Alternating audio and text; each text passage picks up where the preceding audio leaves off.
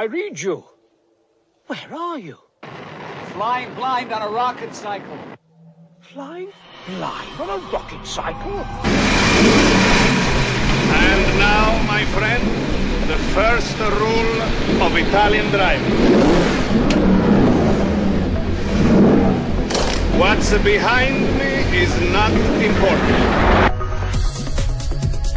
At the beginning, when you try the first time the 500, Ginters. Fourth is Sylvain Guintoli. Sylvain taking a second out of Toni Elias in one lap with five to go. Permission to become a complete fan. Uh, no, I am your mate. Sorry. Go on, Sylvain. Rostrum boy. I hope you're up early in Ballston. Come on, Caroline. I'm sure you can shout loud loud enough. Put the bottle down. It's too early.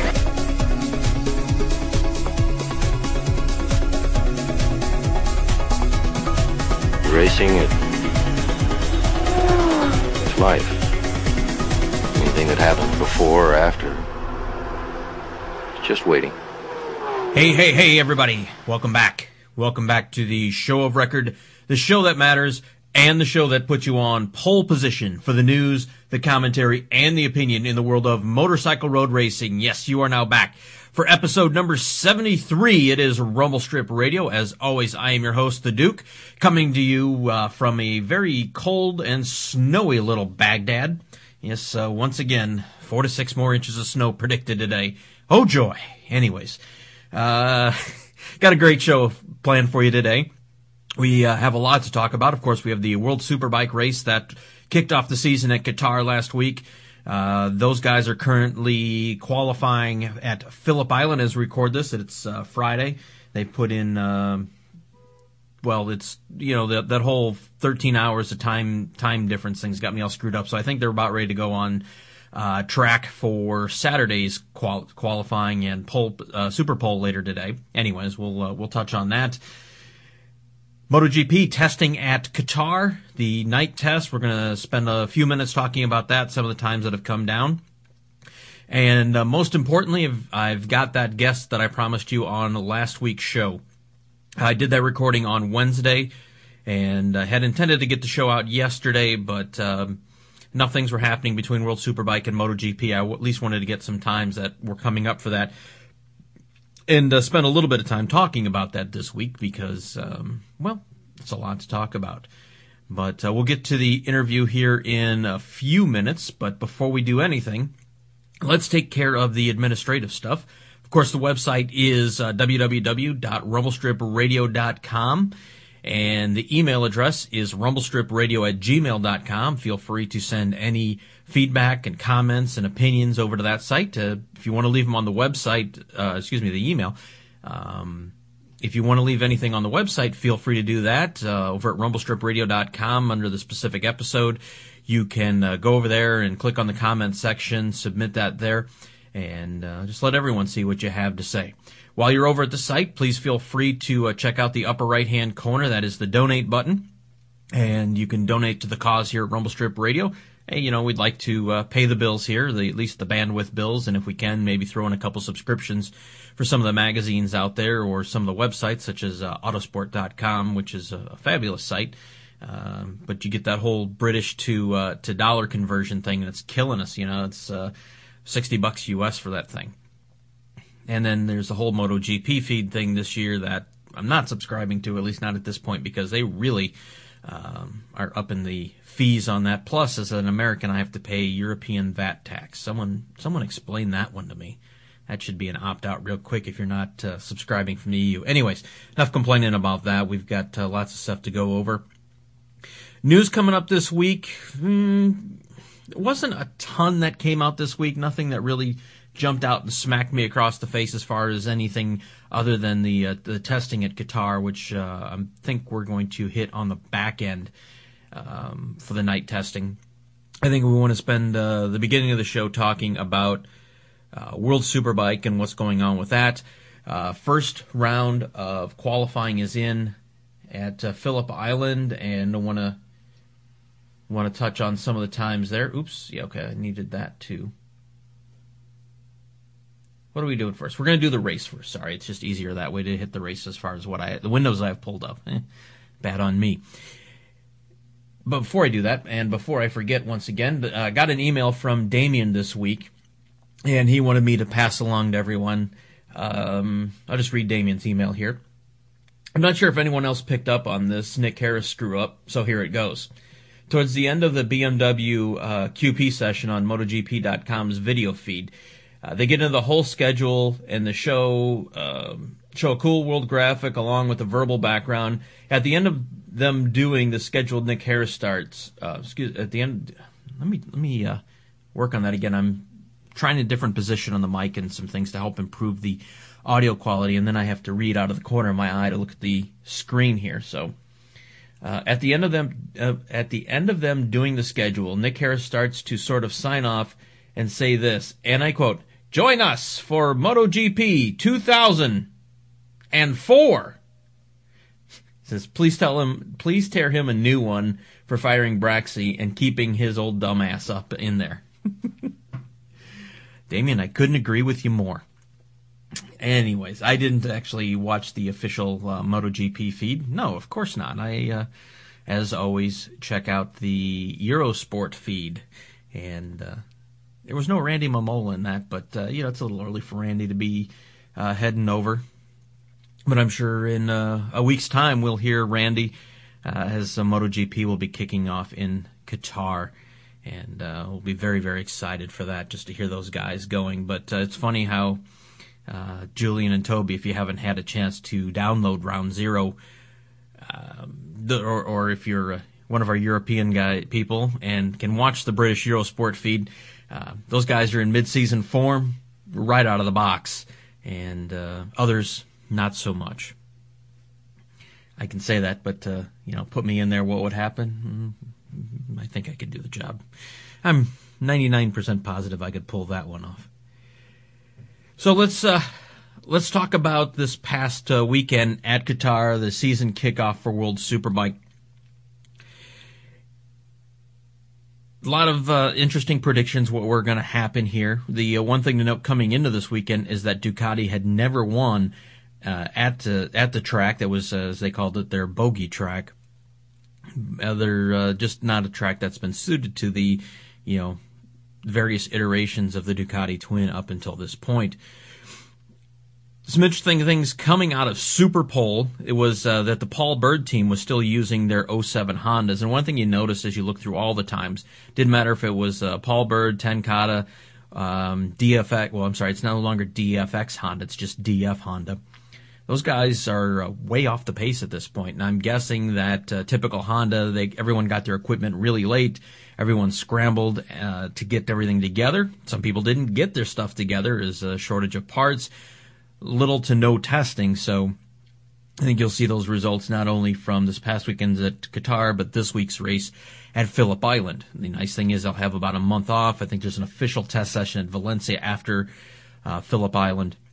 And by and by rate, round three, I think we'll see the Hondas in, in much better shape. But uh, yeah, just Paul Bird team running the 07 Hondas. No PSG one. Uh, Kawasaki's in Super Pole. The only um, the only Kawasaki race that got into Super Pole was uh, was a privateer, semi privateer, I guess. Um, and I thought I wrote his name down, but I guess not. Well, hold on. We can do that. Actually, you can pull that up here quickly. Where's Super Pole? There we go. Takes a second for the World Superbike site to switch over here.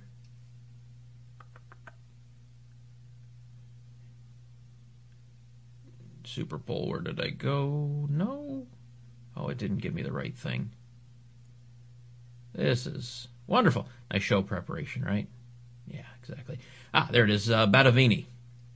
He was the guy. He was the only Kawasaki to make it into Super Pole. So um, PSG one, they're they're working on it, but struggling, as they would say uh, in the sports world. And let's see, Alstare also. Um, really, the first time everyone's really seen their new paint scheme at speed, and there's some static pictures, and um, I don't know.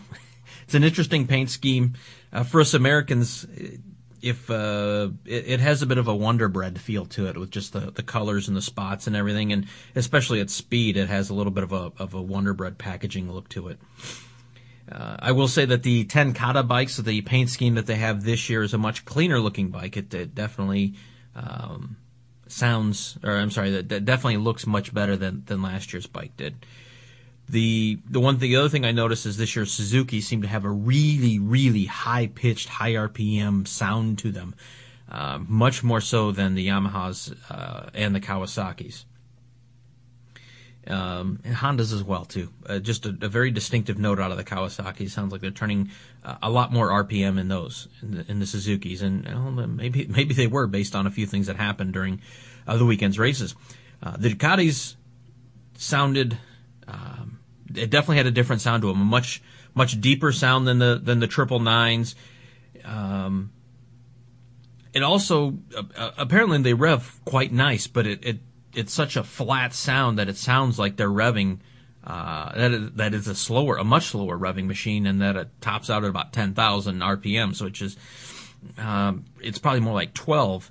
Uh, the street bike is, uh, I think it's 10, 5 or 11. So we'll say that the race bike's probably 12, maybe 13, but you know, not much more than that. It's, it's a big twin. You're not, it's not about the RPMs. It's about, it's about the grunt, uh, you know, using that, uh, the big torque that it's got. So, those were the uh, the main things that I noticed coming out of Superpole. Um, of course, Bayliss was on, ended up on. No, Bayliss did not end up on pole. That was Corser who ended up with uh, Superpole. That was his forty fourth Super Pole, I believe. I forgot to write that down. Forty first or forty fourth. Uh, you know, Mr. Superpole, of course, um, comes through once again. So let me pull it up here. So Corser uh, Xaus, Biaggi, uh, Neukirchner was the first. Neukirchner was the first row. Uh, Lanzi, Haga, Bayliss, and Kagayama was row two. Now, the one thing everyone was wondering why was Bayliss off in Superpole, or his time was off uh, when he had been near the top of the charts during um, all the free practice, and that was because he ended up using his backup bike for. I don't remember if they said what the reason was, but it was just the fact that he had to use his backup bike and uh, he was not as comfortable with that in the settings on that as he was with his primary bike. So uh, that was the reason for that. Um, row three was uh, Checa, Fabrizio, Nieto, and Jakub Smrz. And then the last uh, four to get in for Superpole Lavilla, Sofuoglu. I'm going to try and get his name right, more right, more correct this year. Uh, Robbie Rolfo, and uh, as we said, uh, Battavini was in uh, was the last spot to make it into Super Pole. Okay, I'm uh, I'm pretty much just going to go off the notes I read here.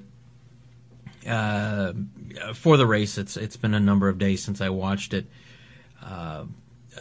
Uh, from from the start to Max Neukirchner uh, took off in the lead and actually led for uh, for a number of laps. You know, so one thing we've seen last year at the last round when he when he got the chance to ride on the Alstare bike. He was pretty quick. If we go back a couple of years and remember on the Klaffi bike, as we've talked about, he's always he's you give him the equipment and he can run up there. He can he can do the business. So it's good to see. We'll see if he can uh, keep that up through the season. But um, very promising for the Alstare team, especially given that there were a lot of question marks when they let Max go or chose not to re-sign Max. And, and you look at their lineup, some uh, you know a lot of people scratching their heads uh, given the fact that they didn't have sponsorship and literally until the 11th hour. Uh, so it was good to see Alstare up there, uh, Max Neukirchner leading. Oh, one thing you did notice right away is that the Suzuki's have a lot of top end power on that long front straight. They were repeatedly able to po- just pull immediately out of the out of the uh, out of the draft, not really even needing a draft, and were able to power around everybody. And you saw that both in race one and in race two uh, Neukirchner, uh, Haga, Corser, and Biaggi were the were the top four through the first five laps. With Bayliss, uh, who didn't get the greatest of starts, and you know he's on uh, on the second row to begin with, uh, was beginning to was beginning to charge. In those opening laps, I'm sure everyone has seen this one. I mean, it was one of the one of the highlights of the weekend. Maybe not in a great way uh, for Haga, who just not a good weekend for him. Uh, he and Biaggi were going back and forth up front there. Biaggi, um, you know, made a made a pretty strong move, kind kind of cut Haga off a little bit. The, the their wheels touched uh, Haga's back wheel. I'm sorry, Haga's front wheel to Biaggi's back tire. Uh, Haga apparently wasn't real happy with that move, and uh, mid corner takes his left hand off the bar, shakes his fist, and uh, while in mid corner, the front end goes, you know, because you don't have the, the, the right pressure, uh, he gets high sided right off the bike. So not, uh, I think he, I think when he did that, he, um, his throttle hand might have moved just a little bit more than he expected to, uh, since he was mid corner and it spun up the back tire, and that's really kind of, it's really what um, high sided him. So uh, nothing horrible on a high side. He was able to to get up, um, mount back up on the bike, and but he was way back in the field and finished. Uh, we'll have to look here. Where did he finish? Yeah, 14th. I was going to say 13th, but ended up finishing 14th in the race. But that was pretty much it for him. But I don't know what Noriyuki was uh, uh, thinking on that one. It's not like Max was going to see that, you know, him waving his fist or whatever. It's just uh, lapse in concentration, lapse in sanity, and it really wasn't that dirty of a move. It was it was a tight move, but it was it was a clean and it was a hard move, but it was a clean move. So can't uh, couldn't fault Max for that. We get to uh, to lap eight, and Troy Bayliss, who had been charging, really muscles his way along in the first place. It was a it was a real strong move that uh, Troy made, going underneath to uh, to grab the lead there. Uh, but then, you know, he got up front and he, I guess he was just pushing really hard and uh, started making mistakes. He ran off, ran wide a couple different spots, and uh, ended up falling back in, into fourth spot. But um, yeah, that was at halfway, right right around halfway, and then uh, he had to do that whole whole charge once again uh, to get uh, near the front. But uh, you know he got up there uh, with Biaggi leading. They go uh, go in there. Biaggi runs it wide. Troy goes underneath, and Mister Broken Collarbone and the pundits saying that he's got no chance of winning the championship given that he's broken his collarbone. His season's done. Forget about it. Count him out. Mr. Troy freaking Bayliss wins the very first race of the year and gives Ducati uh, its first win at Qatar, gives the 1098 its first win in its opening race. And uh, so Max comes home second. Uh, Troy Corser was third, and then my man Ruben Xaus, who looked pretty good throughout the first race, was fourth. Neukirchner, who had uh, had a really strong race about two thirds of the way, just um, he started fading back. I think that was um, he had been pushing so hard he just didn't manage his tires correctly, and um, so he ended up fifth. Carlos Checa, not too bad on the on the Hannspree Ten Kate bike, uh, finishing in sixth. Uh, Fonsi Nieto seventh, Kagayama eighth, Fabrizio ninth, and uh, Jakub Smrz was uh, was tenth. So uh, you know, and Jakub Smrz is a full on, you know, basically a full on privateer. So it shows you that uh, Ducati has built a pretty good bike for this year. But uh, I'm going to talk about, you know, I said last week we're going to do a little bit of a World Superbike preview, and, and we'll talk a little bit about kind of my impressions after of, of what I'm thinking is happening here for these first two rounds um, after we're done here. Race two, um, you know, Corser and Haga tried to go in uh, in formation and, and kind of run away from each other for the first few laps. Uh, but if you, uh, you, this was some of the best action of the whole weekend was Max Biaggi and Ruben Xaus just going back and forth in those opening three, four laps. Uh, those guys were racing hard. I mean, they were racing really hard. And of course, I am a full-on Ruben Xaus fan. I've, I've said it for years. Uh, just like the guys, I've you know met him years ago at uh, World Superbike at Laguna. He was a nice guy then. Uh, everyone says still, you know, nothing's changed. He's a little more laid back now uh, that he's married, and uh, I think he's got a son as well now. Um, but he's just, and he's great to watch on the bike just because, you know, he's like, what, six two or something, and just his, his style is so different than everybody else. But it was, it was great to watch, and Ruben giving Max everything he could handle, and, uh, you know, getting the better of Max. So lap two, uh, Yamaha, Yamaha, duck, duck. Uh, Sofuoglu, uh, or I'm sorry, Sofuoglu had a good start and was running in seventh on lap three. uh, Biaggi was leading at the halfway mark, and then Noriyuki Haga was uh, was falling back. And from reading the press releases, uh, both he uh, and Troy ended up having uh, tire issues uh, throughout the race t- race two, and that's why they um, they had some issues. The and, then I just have some other notes in here as well. The Sterilgarda bikes seem to be every bit as good as the factory bikes. Uh, as I said before, the Alstare um, Suzuki bikes have a ton of power, and that, um, you know, that was that was witnessed by uh, who ended up taking the lead and uh, charging at, at, the second half of race two, and that was Fonsi Nieto. I mean, Fonsi, who's done almost nothing since he came into World Superbike, looked really strong, looked really comfortable on the bike, and uh, as we said, he, that bike got on the straight and he'd wick the throttle and he could just drive by like it was nobody's business. I mean, it was, it had that look like um, at China last year when uh, Stoner would get on the power and just go around everybody uh, without even, and, and, it didn't look like he was even trying. It just, the, the Suzuki's looked had, like it had that much more power.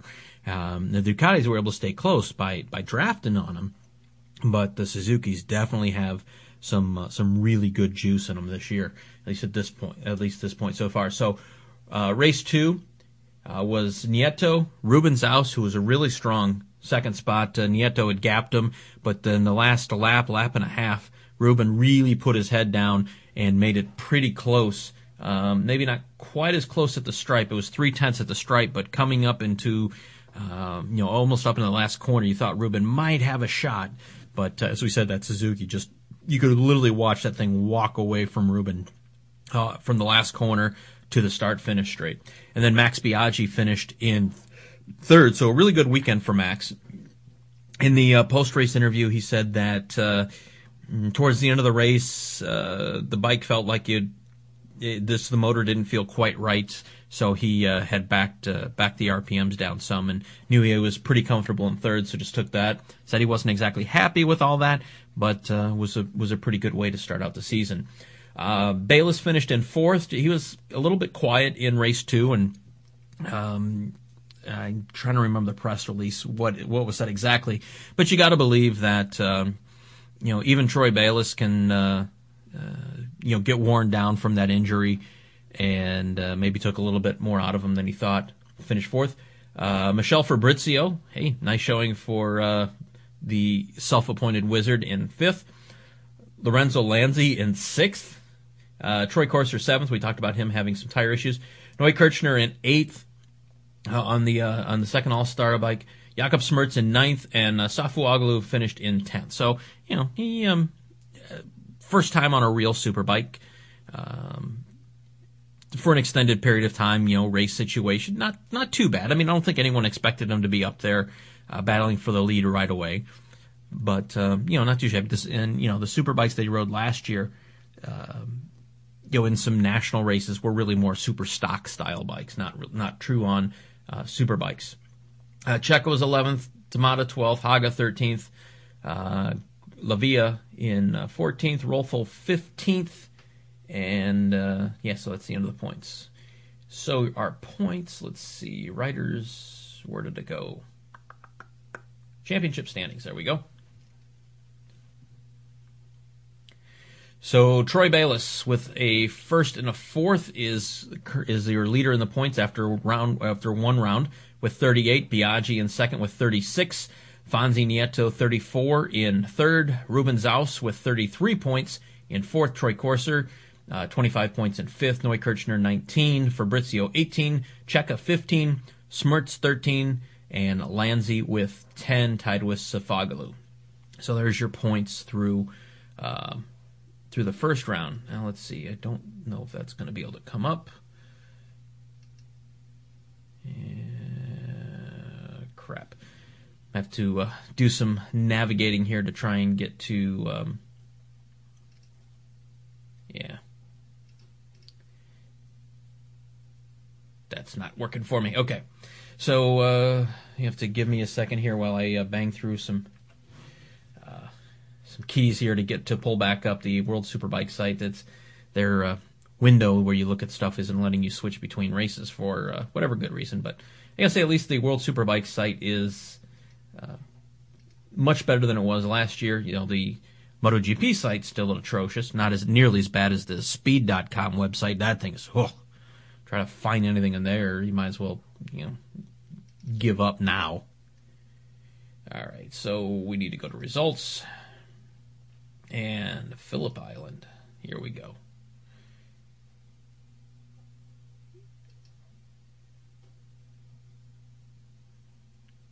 That looks like the right numbers. That looks pretty close. Sorry for the uh, delay in here.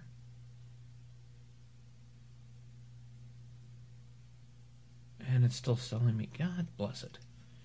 That's why that didn't look right. Okay, now we're gonna have them pulled up here. There we go. Here's our times from uh, from the first session. So down in Phillip Island for the second round, and uh, Corser was uh, quickest. He was um, just a fraction ahead of Bayliss, uh, 038 in front of Bayliss. Fabrizio third, about uh, two tenths back from that.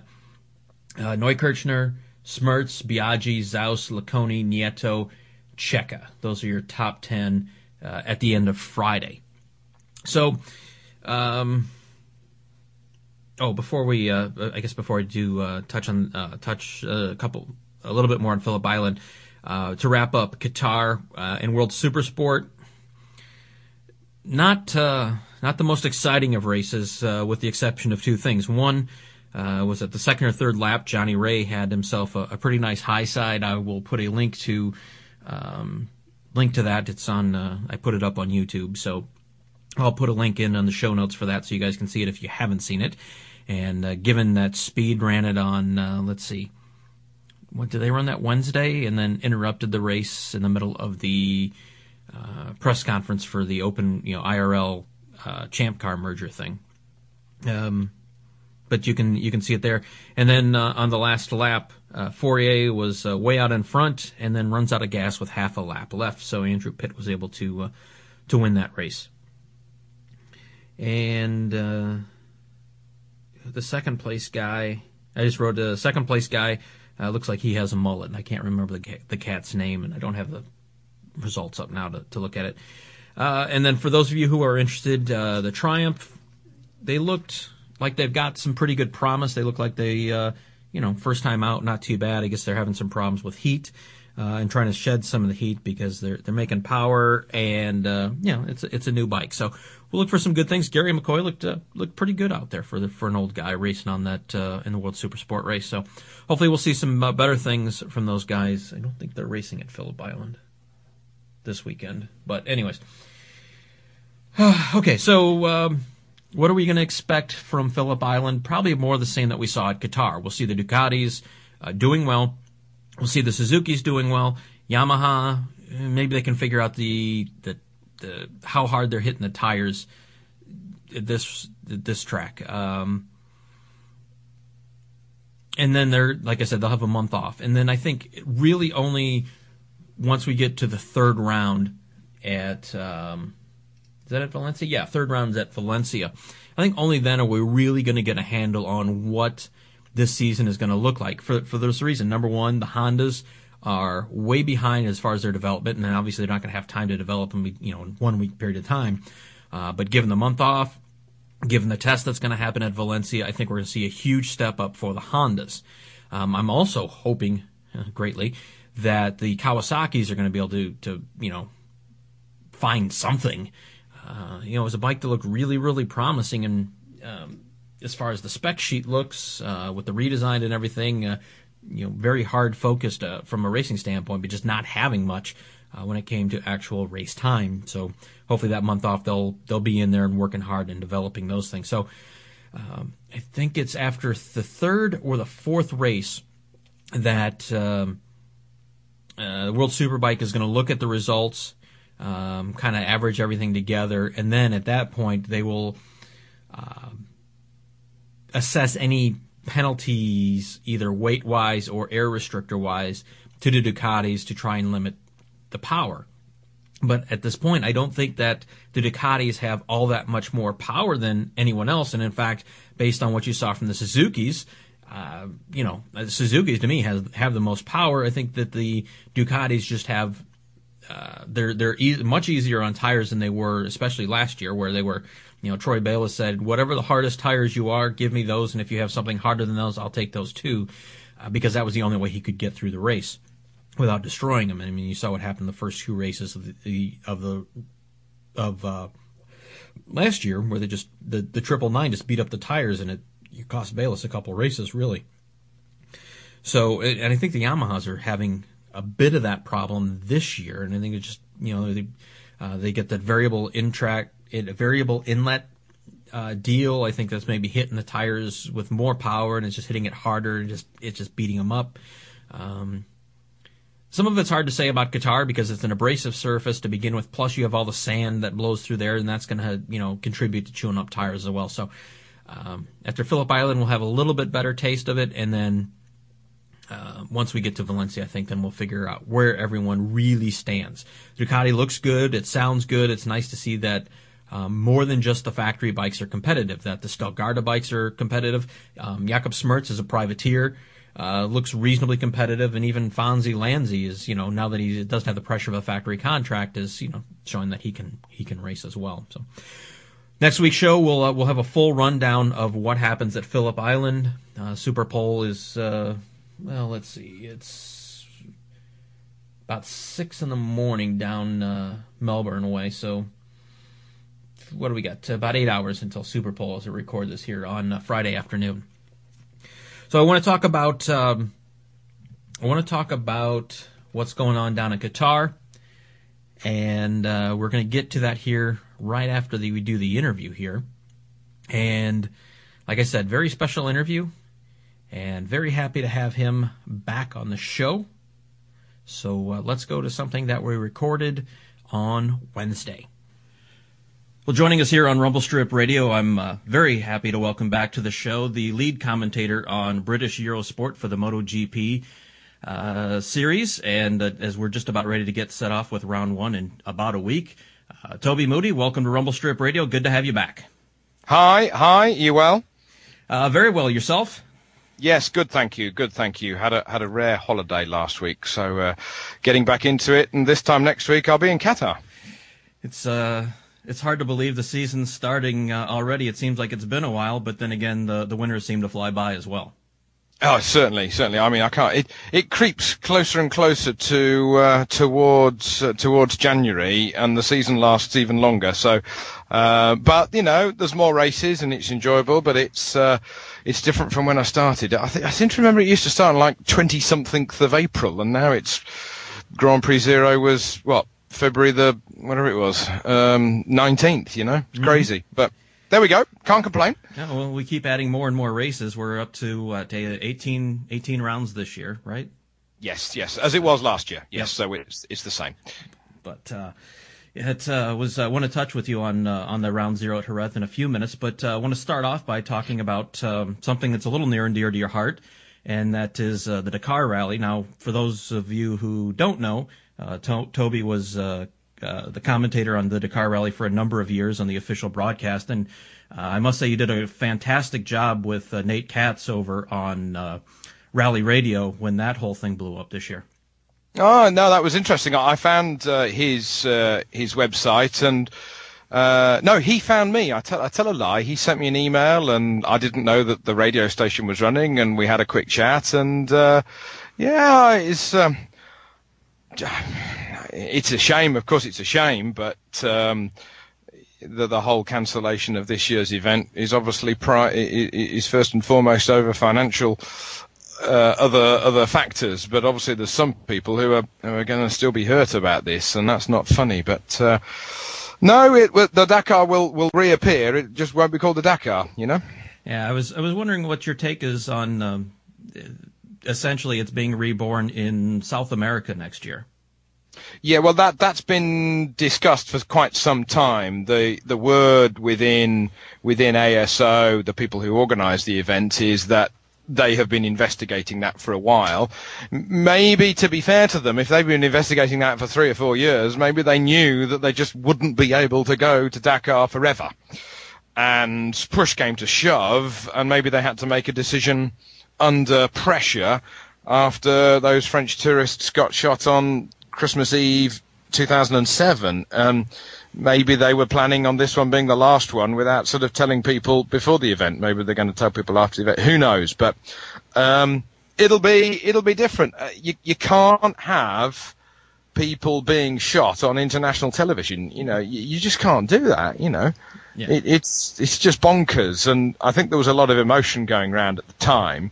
Oh, you know, well, why don't we just go to Morocco or something? And why don't we just do this? Well, you can't. It's a massive. Ma- well, why don't we just move the Super Bowl venue by by um from from West Coast to East Coast in a week? You can't do it. No. You know. No. I mean, I support ASO in what they did with their decision because you just can't have people being shot on television. You know, it's just um, it's crazy. There was, there's almost there's almost well there is so much communication available nowadays through the satellite links that they have in the middle of the desert.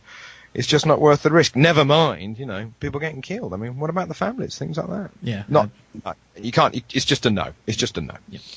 Um, I know in in um, in your interview with Nate, uh, you had talked about you had thoughts of maybe one day going back and, and doing that again as as, as a broadcaster. Yes. Um, does that change with the uh, move to to uh, South America, or is that just one of those things you'll have to decide you want to take that three weeks to a month out of your life and uh, lose that out of your life and on top of doing No, MotoGP? no, no. They, um, to be honest with you, they uh, they rang me last September and they were very um, pro me returning. But I I thought about it for uh, a couple of weeks and I said.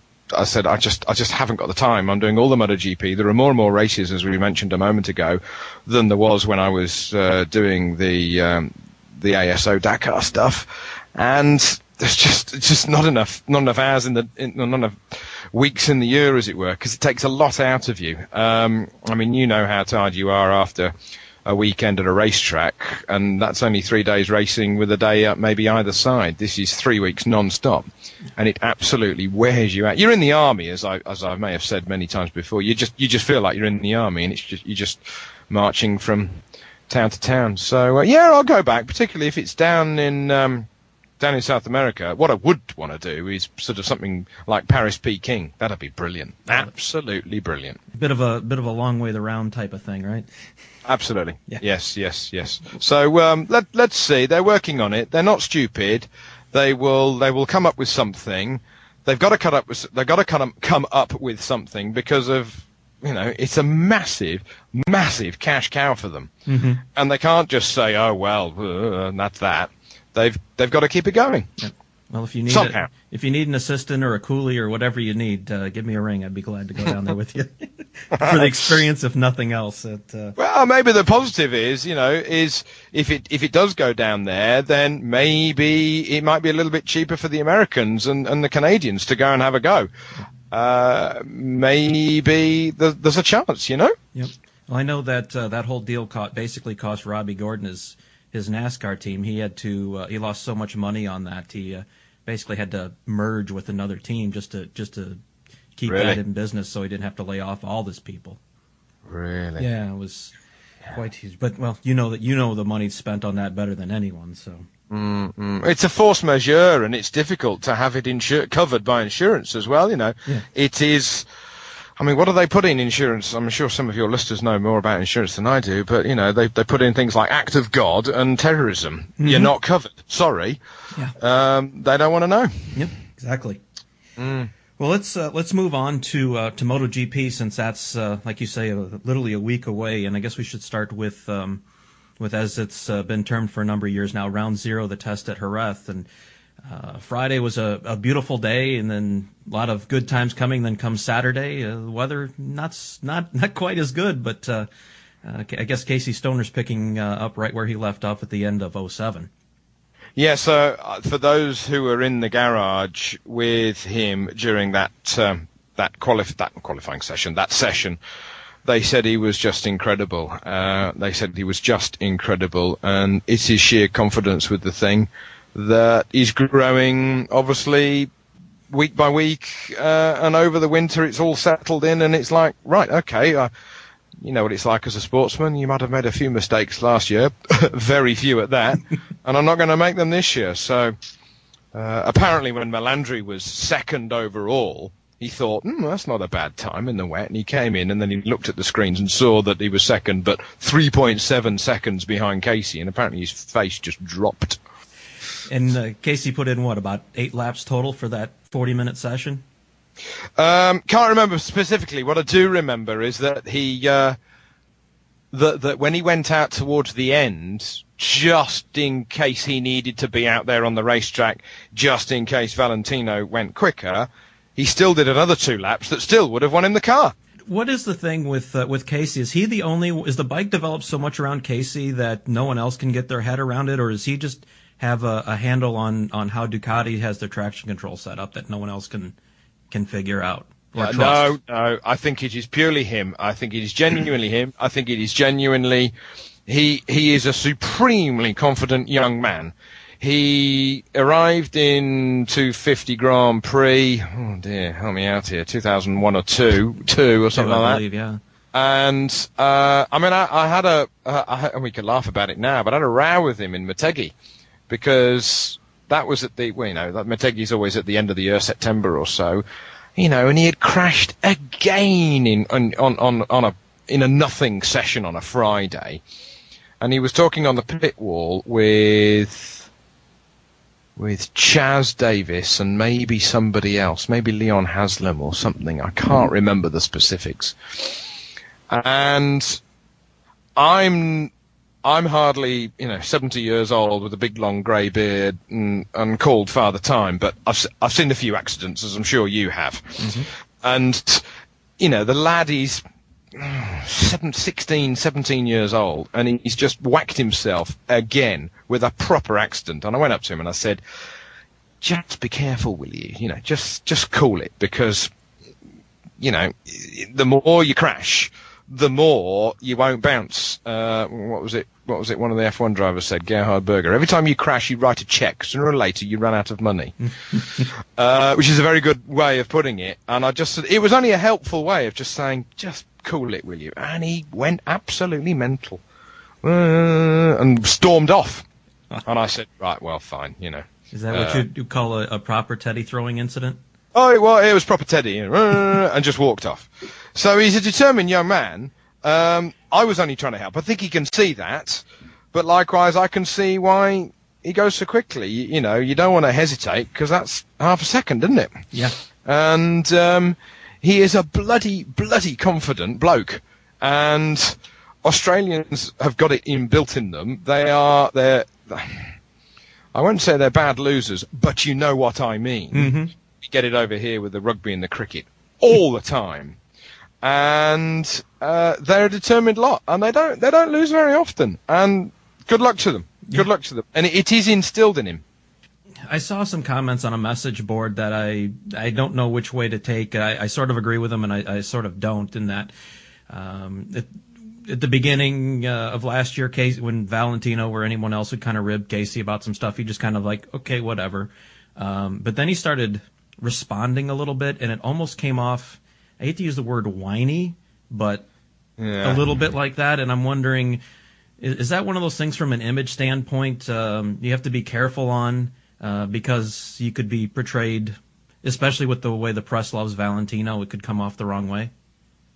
Well, uh, exactly. You've, you've half answered it. You know, anybody after Valentino is not going to have the charisma and not going to have the smiley face and the cheeky laugh.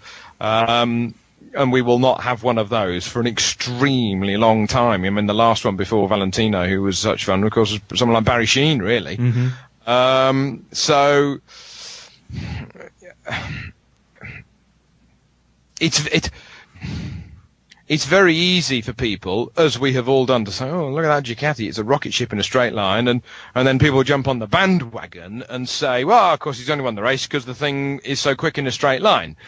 Now, the more educated and more well-read people around the sport know that you know you still got to get it around the corners, um, and he he does that. And uh, with regards to answering to, to Valentino, I don't know. I, he does have a way of snapping, um, but well, if that makes him win races, then fine. You know, you, you can't deny him. I mean, Mick Doohan will will will admit he was a complete and utter, utter pain in the ass when he got to the track. Yeah.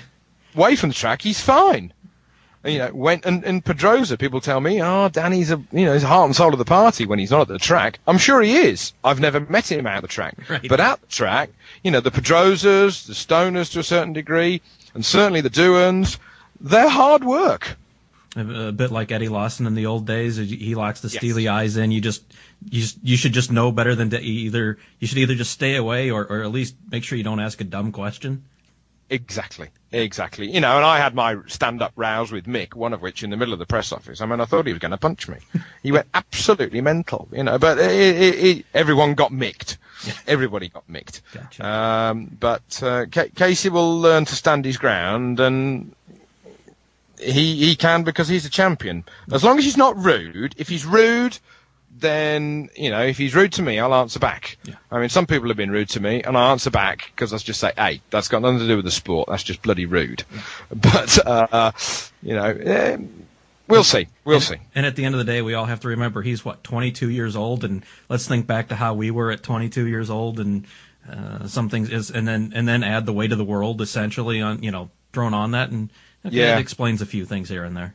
Yeah, because when I was 22, as I'm sure you were, you knew everything. Absolutely, Yeah, and don't let anyone try to tell you different. exactly. Yeah, yeah. Oh dear, oh dear. So, what uh, what about Valentino at that test? He looked um, certainly determined. Uh, he's he's made some very um, um, symbolic gestures that he's uh, he's going to be going hard this year with the the close cut haircut and, and a few other things. But uh, um, is it going to be Valentino of you know 02, 03? Oh God, yeah, oh yeah, I'd say so, and I hope so. Uh, I'd say so, and I hope so. He um, he's got the weight off his shoulders of all this tax thing. He's given them what was it, 30, 35,000 euros, twenty thousand, forty thousand dollars, or whatever it is. Um, so that's done. That's a weight off his shoulders, and um, it all should be back to normal so far as he's concerned. hard. Uh, now the question is: Is uh, has Yamaha built him a bike, and uh, I guess with the Bridgestone tires that he can get along happily with? I think they have. I think they have. I think, I think as long as I think even if they were, even if they're only a little bit better with bike and tires, he will think that it's much more than a little bit better, and that in his head. And as we know, if he's right in his head, then you're immortal. Yeah. What uh, what is the uh, atmosphere of that team like? Um, uh, it's more than separated by a wall between him and Jorge. Aren't they like physically separated in garages? I mean, garages Yeah. in between. Yeah, yeah, yeah. There is a. They are on a. They're in a separate garage. They have the same sponsor, and the team wear the same kit. Uh, they eat in their same hospitality, but that's just a technicality. Uh, there's separate press releases um, on email and in print, and there's separate press conferences and such like. I mean, it's all a bit odd. It's odd, if you ask me. It's odd, and I think I think it's it's it's there, there is this Italian side of the garage, which is obviously Valentino's side. I'm just surprised that Yamaha let let that be so Italian. Hmm. But being serious, I'm not saying anything in between the lines. I just think I'm just I'm surprised that a Japanese company puts really all of their eggs in one basket, one could say, and let let him let let the whole Italian thing all be Italian, because we like them because they're emotional, but things can go wrong because they're emotional. so they, they just need to, mm, yeah. I don't know how that one's going to work out. Is that uh, enticement to keep Valentino uh, longer with the with the contract after this year? Good point. Good point. May well. May well be. Uh, and he does like all his buddies all around him. He likes, you know, Uccio to carry his leathers and crash helmet and gloves around the place. And, you know, Brivio is, is there and quite how it's going to work if the truth that Brivio is now Valentino's manager and such like, I, I can't work that one out. But, um, hey ho, who knows? but if, if it makes him win races, who gives a monkeys? Right, exactly. That's what. Uh, and and they know more about it, the in-depth machinations of what goes on in that garage than we will ever do. And if it makes him win races, well, pff, you can't blame them, can you? No, not at all. Um, anyone um, surprised you one way or the other, either good or bad through through testing so far this year? Melandri. Poor old Melandri. Um, you know, worst job in the world, isn't it? Mm. Being Casey Stoner's teammate. Uh, I like him personally. I've known him since the very first day he came to his very first Grand Prix, which was in Brno in 97. Valentino introduced me to him. And uh, he came in the Alpinestars truck up from Italy, up into the Czech Republic. And he, um, he was a wild card that, that weekend. And he, he's a lovely, lovely guy. I, I meet him if he's over here in England and such like. I won't, uh, I won't lie and say any different. He's, he's a nice guy and I just feel a bit sorry for him because he's in theory on the best bike in the world, and at the moment it hasn't gone so well for him. I hope he wins a race. He will win a race, uh, but he does a bit like Loris have to have all the stars aligned in the right position. So there's a large crop of rookies coming in this year, and um, they're looking pretty good actually.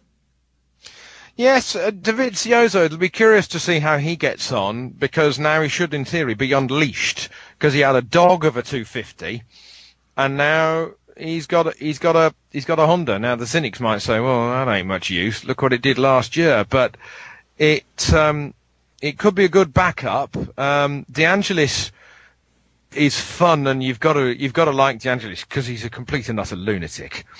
Um, and I'm in an article that that I've put on autosport.com that'll come out tomorrow, Thursday, on the 28th.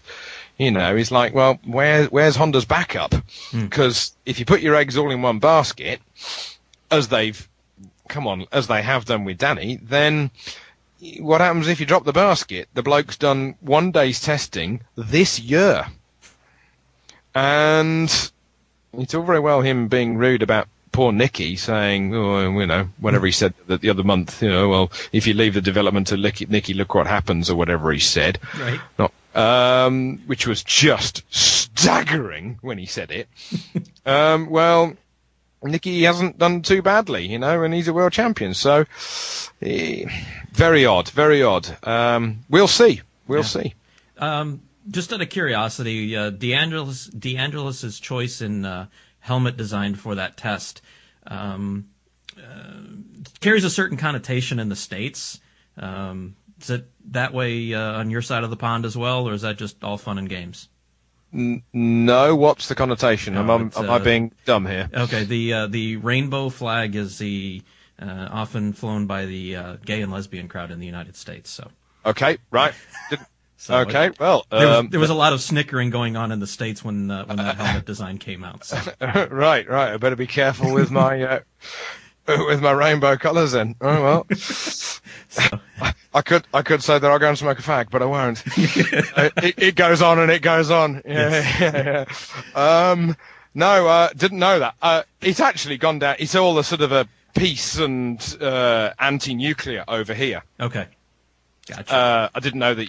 Maybe you you knew that. No, that was that was well as as as they've said for for what hundreds of years we're uh, uh, a people separated by a common language. Yes, absolutely. Yes, over here, it, particularly in Italy, it's the anti-nuclear movement. Uh, you may well remember that Valentino had a rainbow-coloured crash helmet in one of the tests four or five years ago. Uh, when no, I'll tell you when it was. It was, uh, it was beginning of zero three, and he put pace on it, P-A-C-E, which is peace in Italian.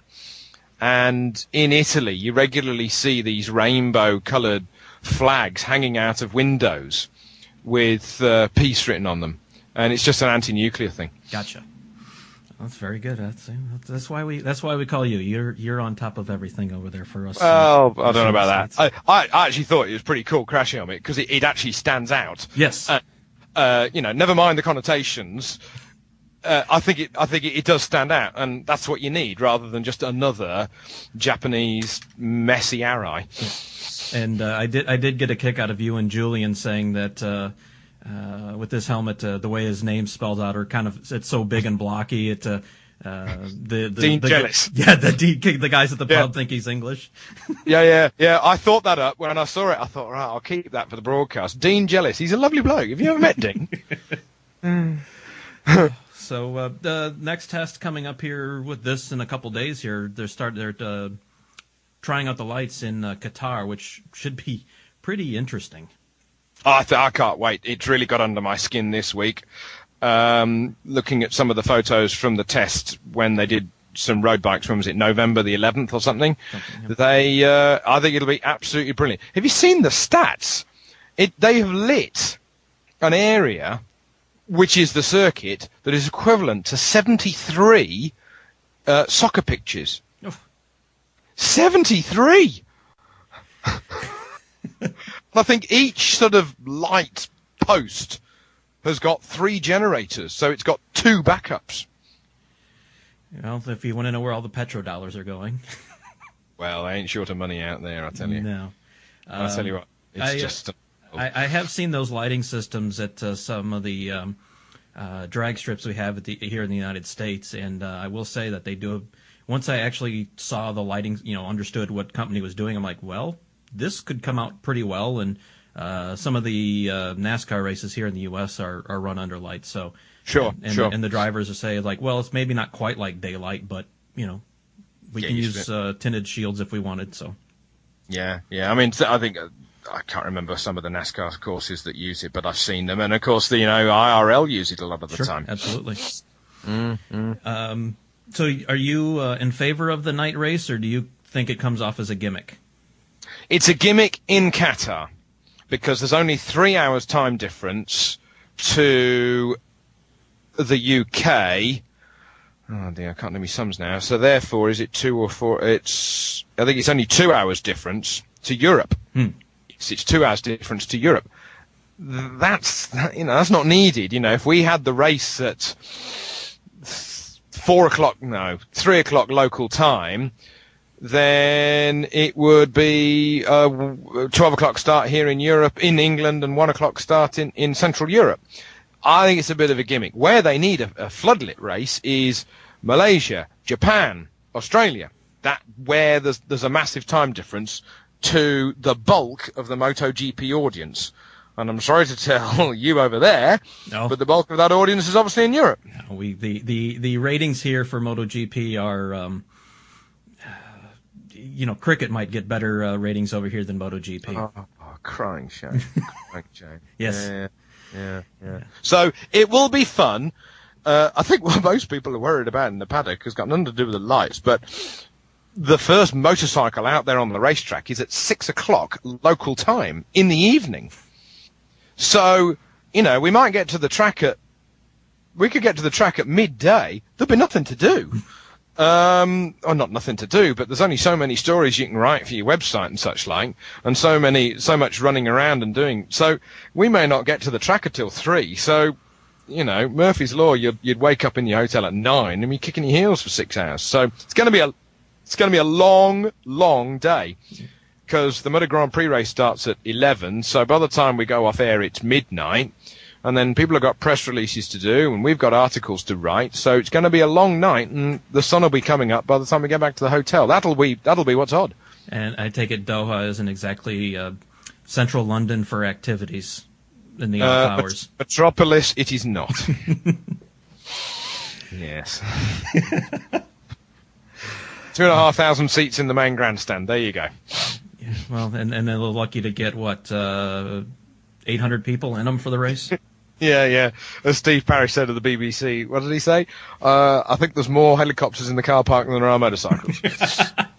nice. Which was a good one. Which yes. was a good one. Yeah, I, I, can't nick that, so he, he has to take the credit.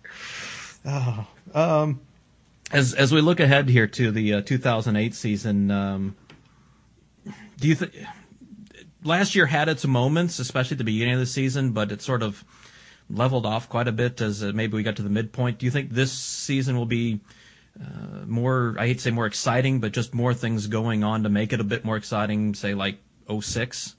Yeah, I believe so because, oh, crikey, if we get an, an 06, I'll be jumping up and down. That'd be brilliant. I think so because Valentino's back in, in, in spirit and in, you know, if he, with these tyres, if he thinks that Michelin were that rubbish, then, well, so be it.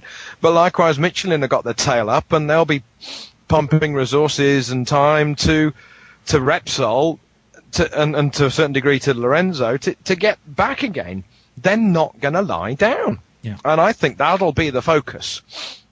I think that'll be the focus. I hope that people in Japanese factories don't whinge and complain about, you know, rev limits with Ducati as they already have and, and, and oh, this is unfair or that's unfair. I, I, I think that'll be a shame for the sport if we start going down that road because then all of a sudden we're going to be turning into Formula One. Yeah. No one wants to see that. I really don't want to see that, and I think a lot of people will begin to fall out of love with the sport because it it is so good at the moment. And you know, sure, eleven Ducati, eleven races last year were won by Ducatis, and uh, but Valentino was was hamstrung in a few of them, so we shall see. Yeah, it's uh, no one complained when Valentino dominated, but if Valentino doesn't dominate, then all of a sudden it's boring, right? It's boring race. Yeah, well, you're absolutely right. Yeah, yeah, yeah. He he does add a, a, an element of class, if only because he's got cooling down yeah. celebrations and bowling ball and you know skittles and seven dwarfs and all that. You know, yep. it's brilliant, yep. brilliant. Um, so but likewise, people like to see the red thing win because if you don't like Ducati, then you really, you know, you haven't got you haven't got too much warm blood going through your veins. You know, no. I'm not going to rush out and buy a Ferrari, but there's something about a Ferrari that turns your head down the street. Absolutely. Uh, I'm not going to rush out and buy a a, a, a, 1960s Corvette, but you can't help but look at it when it trundles, or a Mustang, but you can't help but look at it when it when it trolls past you. Particularly if it was a dark blue Mustang in San Francisco, you'd think that's pretty cool, wouldn't you? Uh, well, you'll you'll uh, wrap up here in a second uh, with one last question, but you'll enjoy uh, one of the uh, motorcycle forums for San Francisco. Uh, somebody just bought a Desmosedici, and within two hours of owning it, had already thrown it down the road. Wow. Someone obviously no with more, more, more money than brains, right? Yeah, yeah. I've been offered a ride on one by somebody, so fingers crossed. Oof. Right. I should be frightened, I tell you. I should probably just go down to the local city and and drive ride eight miles back, and that'll be it. but just to say, just just to rock up outside the pub on one of them. exactly. that's, that's that's cool. That is. That's bloody cool. Yes. Well, I, I, do have to ask you, since we are an American-based uh, show, uh, your take on what the Americans are this year, or will be this year, or how they'll be this year. Uh, Nicky's probably been done a, a bit of a favour, really, with, with Danny falling off, because maybe Nicky can can guide the development of the machine his way over all the tests that he's done. And as we all know, Nicky, he's there from dawn till dusk, and they have to put the the flag out to get him in or let the sun go down. He does do a lot of miles. That, that's that's going to be good. And Nicky, he is genuinely one of the sport's good guys. He's one of the good champions in many, many years. He's a gentleman, and you, you lot over there should never forget that. That uh, he he really does stand head and shoulders above many others in the paddock when he's off the motorcycle, and it's a credit to his family with uh, the way he's been brought up. So he's, he's he deserves he deserves well. Uh, Colin, obviously, is, as you say, has been out from underneath the, the shadow of Valentino. Curious to know how quickly bikes in, in Tech 3 will go. But um, maybe Michelin will, will make the bike go quicker than the bike is meant to go. Do you know what I mean? Mm-hmm. Um, maybe it's blue and yellow because it's been underwritten by Michelin. So don't underestimate that. And they do like Colin and they will get on very well in that team with, with our hope, of course, James Toseland. Yes. So there's a good little double act going on there. They're same language, same sense of humour, come from a superbike background, got a point to prove. So, you know, good, good, good things going on there. John, of course, hamstrung literally with that, uh, with that accident. You know, he really was in quite some pain in Jerez. You saw that he didn't ride the the hour for the BMW.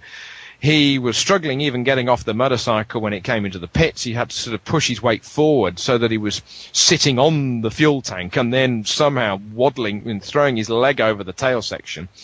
But he's he's a he's a fired up young man, very very fired up. The thing is Kawasaki they're they're not shy spending money at the moment, so it's the old story. You know, speed speed is money. How much do you want to spend? So. Mm-hmm that that'll be very interesting. And he's got a point to prove to prove that he can go quicker on the green thing rather than the blue thing. Yes. Yep. Um, well, you brought up someone I, I should have uh, thought to ask you because uh, I guess the hopes and dreams of a of a country uh, rest on on his shoulders. But uh, James Toseland, I would imagine the ratings will be through the roof uh, in the UK this year with his involvement. Yes, um, it will be it will be difficult for us not to talk about him all the time, kind of thing. You know, we've we've been missing somebody for a while, and a very long while, and we um, we don't want to drop the ball. You know, mm-hmm. so it's uh, some some journos I think are overdoing it. Some are you know, maybe maybe I'm underdoing it. I'm being too reticent in in writing too much about him or talking about him too much because I don't I don't, don't want to put the curse on him, you know, the journalist curse. Sure. So if he can go well and he if he can get to I put him sixth in the championship. I did an interview with a magazine the other day with Performance Bike, and they said, "Where'd you put him?" And I said, "I think he could be sixth in the championship. Hmm. Maybe I'm completely overestimating. You know, other people say, "Oh well, he'll be in the top 10. Well, he flipping should be in the top 10 if you ask me. Come on. Yeah. That's an easy thing to say, but I think it's a bit sharper to say that he could be sixth. Yeah. So, uh, yeah, yeah. Um, fingers crossed. I, I, hey, actually, really, I suppose I, uh, the the thing that's in the forefront of my mind with regards to British wins is actually Bradley Smith. Yes, that's huge. He's been top of the top of the pile in every one, pretty well every one two five session. So that's the um, that's the the big hope really for the UK. He's just launched the bike in London or launched the team in London today, Wednesday. So the pictures will be out there on the internet, and um, he will be a much more mature man year on year because he's still only a pup. Yeah, and uh, well, the tough season he had last year will probably do him uh, well for this year, much like uh, De Angelis. Yes, exactly. And uh, apparently he's no longer managed by Alberto Puig, so he's out of that circle. So you know, no, but seriously, you he he he is still in awe of Alberto because obviously Alberto brought him through the MotoGP Academy, but it's a different team and sometimes people just click, you know, and they've put, I've some, what was somebody telling me the other day? They put, oh, they put little number, uh, 38 numbers all over his chair and and the and the flight cases and the boxes and everything that's trying and it's all those little touches that make differences to 16 17 year old kids because it it just makes you feel as if you've been wanted and as I say, that warm and fuzzy feeling. The uh, final question we have for you today, and um, I can't believe I, I, almost forgot to ask you this: uh, the absence of Kenny Roberts from the paddock this year. I mean, that's oh, who can, when's the last time Kenny wasn't in the paddock? You know. Yeah, yeah, yeah. 1977. Yeah, yeah. So it was. Um,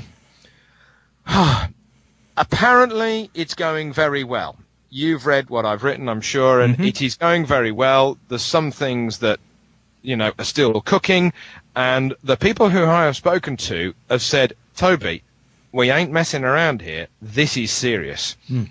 And I've got to believe them. I've got to believe them. What else can I do? And if they say they have put all this time into it, they're people who I've got time for, not just Chuck and Kenny, but other people involved.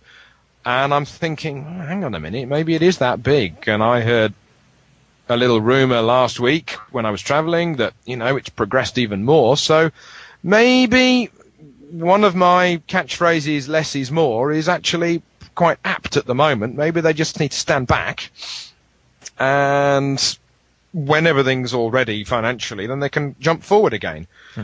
And when people, and it does annoy me, when people say, oh, well, Ducati have said that they can't build any more bikes. If you and I walk through the door at Ducati with more money than they have ever dreamt of, they will build the flipping motorcycles. They'll- they'll hire It's some people. Called, exactly. It's called supply and demand. If Dietrich Mateschitz of Red Bull walked into Ducati, and that's not the sponsor of Kenny Roberts, so let- I'll go down that road. If he walked through that door and said, I will pay you $20 million in cash now, and I want four motorcycles in a month's time, they will be there. and if they're not, well, one could say it's bad business, you know what I mean? I mean, never mind the timescale, they would just make it happen, you know? Yeah, exactly. Wouldn't you? Wouldn't I? Wouldn't any of one of your listeners if um, Yeah. if somebody said, you know, hang on. As my father always taught me, it concentrates the mind. Money. Yes, it has. It, it tends to do that. It tends to do that. Yes. Yes. Yeah. Um, predictions, top three predictions for uh, for MotoGP from you. I still think Casey will win it, but I think that Valentino will be very close. Uh, Casey, uh, you know, did win the championship last year by five clear races, 125 points. A lot of people forget that. So as long as it's a bit closer, I think, which I think it will be, I think it'll be more exciting for all of us. Um, I suppose the big question is Pedrosa and how long will it take him to get going? And if he doesn't get going till Le Mans in the middle of May, five rounds in or something, then you start to lose ground, don't you? Yes. Championships are regularly won at the beginning of the year, which is exactly how Nicky won his title. Yeah. How uh, Kenny Jr. won his. How Kenny Jr. won his. Exactly. Yep. Exactly. So I still think that Casey is strongest. Uh, if if it comes down to the last race, then may the best man win. Yep. But I still think it'll be Stoner and Valentino. I hope there's someone else in there who pops up out of nowhere because this time last year, Casey Stoner hadn't won a race. No, it, uh, looking forward to uh, to a good season, and uh, I got to say, you and Julian were already sounding in mid-season form in, at round zero, so I'm uh, very excited for uh, what's to come this year. And you're gonna watch it off the internet, aren't you, or something? Yes, well, see, the nice thing about watching uh, off the internet and, and getting your feed is that, uh, unlike what we get here in the states off of speed, they they tend not to chop, uh, you know, three to seven laps out of the race, and throw, Okay. and throw a commercial in about every six minutes.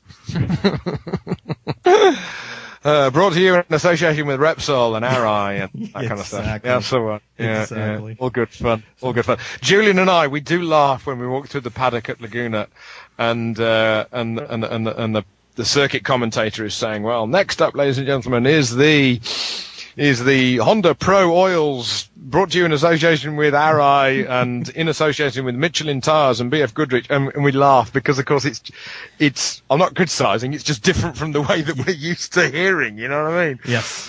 But uh, but we shouldn't complain because those sponsors obviously keep keep uh, keep those championships alive, and we would very easily complain if they disappeared. Yes, so I'm only I'm only joking. Don't write in. And uh, people can check you out at uh, autosport.com for your regular column.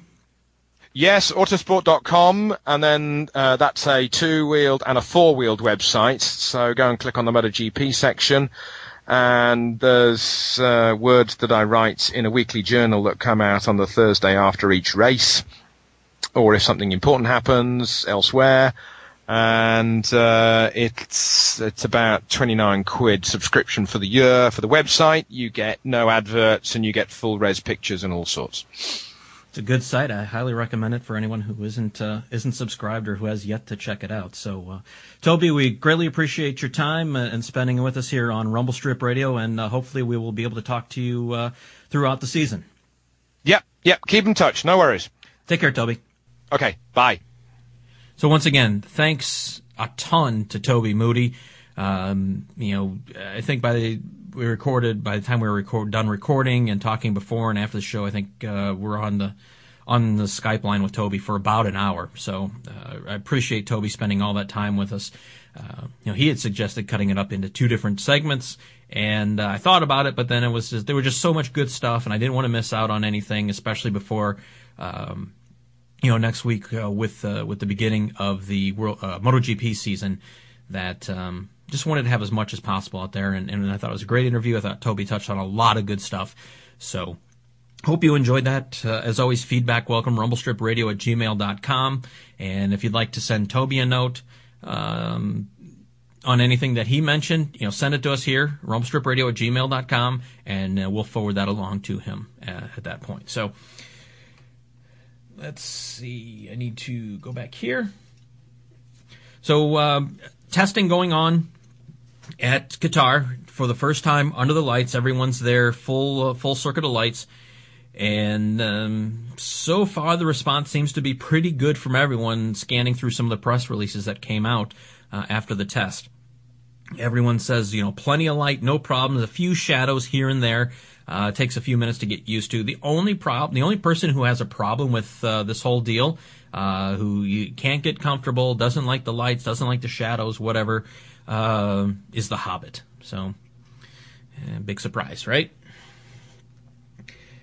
But uh, the the pictures that came out uh, that are coming out that were shot were, were also really good. There's some great uh, some great great pictures, and the lights really uh, popping off some of the uh, some of the body work there. And I think next year, I think if they're going to do this again, we're going to um, we're going to see some different paint jobs, a special paint jobs for everyone uh, for this race, just so that they really, really pop, stand out, maybe do some special things under the lights.